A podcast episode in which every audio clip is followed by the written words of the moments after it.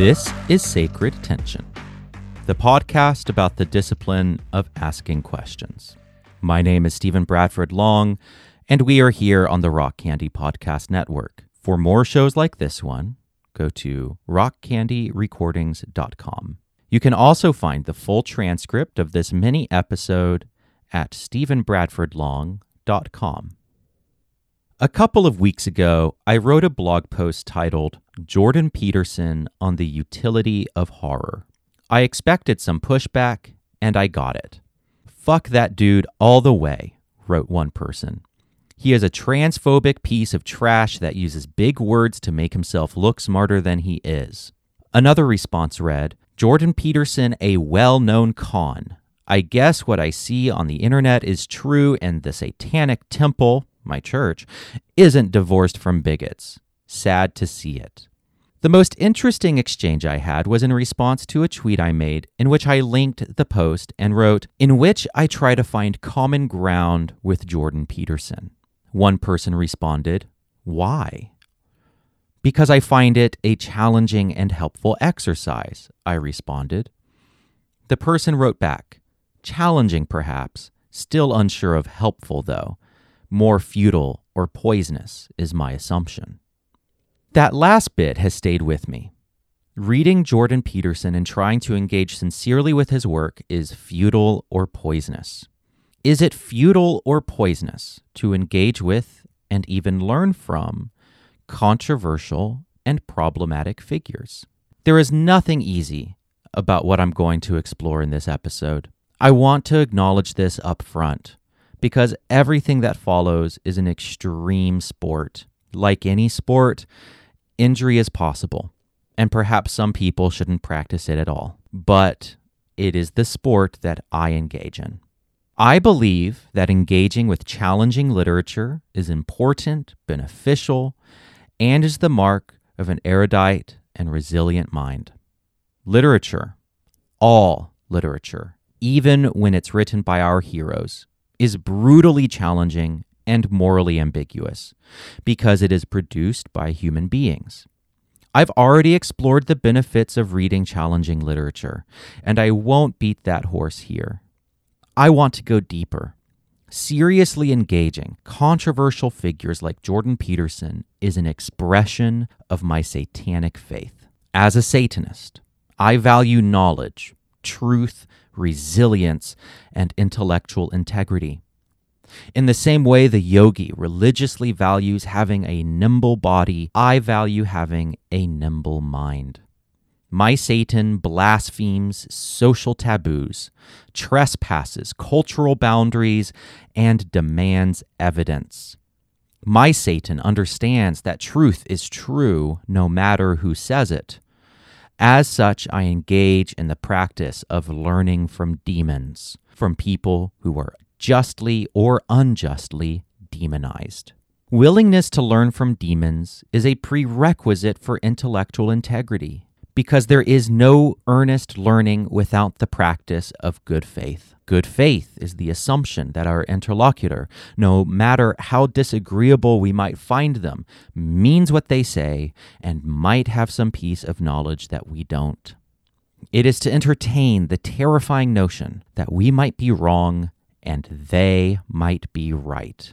However, this does not negate the fact that ideas have consequences, and the ideas of an author might be utterly destructive and evil when manifested. Engaging with that darkness is valuable too. Looking into the blackness of an evil ideology is a practice that fortifies you into a wiser human or terrifies and defeats you. I have experienced both and become better for it. Above all, my Satanism blasphemes the infantile purity that rejects the pursuit of knowledge. There is no safety in reading and no security in learning. Learning has frequently broken me. It has cost me my faith, my community, and sometimes my sleep and mental health. But it has also liberated me and made me a stronger, better person. The pursuit of safety and avoiding all toxins at all costs means starving the intellect and living with a stultified and brittle mind. None of this means that you should engage in all types of problematic literature. We all have our limits, and I have nothing but respect for someone who tells me they simply cannot engage with a certain subject or figure. Boundaries don't make you weak, they make you wise. I know enough about ex-gay therapy from firsthand experience, and I don't need to delve into the literature on the topic. Doing so would simply open old wounds. I also take no offense to people practicing boundaries with my own work. If some topic I cover is triggering to you, you are completely within your right to avoid it. What alarms me is the tyrannical, small-minded impulse that others shouldn't engage with problematic literature and that if they do, they are morally suspect. I reject that kind of puritanical nonsense. I therefore learn a great deal from people who I find distasteful. Sam Harris has taught me more about consciousness and meditation than any other teacher, and yet I think his promotion of Charles Murray and the Bell Curve is horrific and racist. I've learned from many in-person demonic teachers too. Yoga gurus and master craftsmen who were geniuses and yet tragically broken in mind and spirit.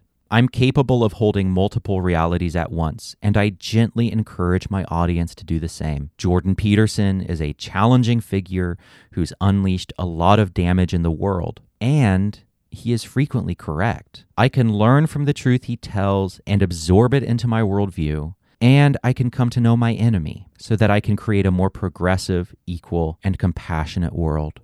I talk to a great many people who are frightened to discuss their influences. They have learned valuable lessons from a corrupt teacher, a fringe scientist, a wayward guru. The mature person knows that truth is true no matter who says it, and that absorbing the wisdom of a challenging teacher is not to endorse that teacher as a whole. But the internet is childish and doesn't know that. The internet seems to see every individual as either Hitler or Jesus. As John Ronson wrote in So You've Been Publicly Shamed, quote, "With social media, we've created a stage for constant, artificial high drama. Every day, a new person emerges as a magnificent hero or a sickening villain," end quote.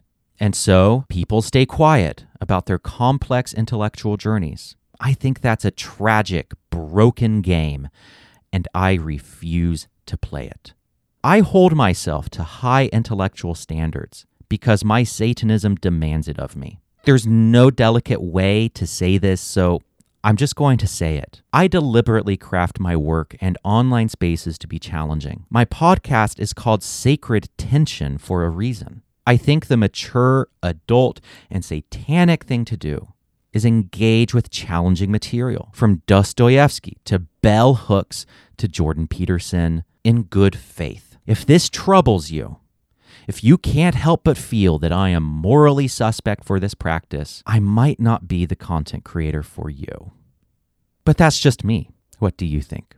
I love hearing back from my audience, and I invite you to join my Discord server, where you can join in the conversation. You can also email me or comment on this post from stephen bradford long dot com. As always, hail Satan, and thanks for listening.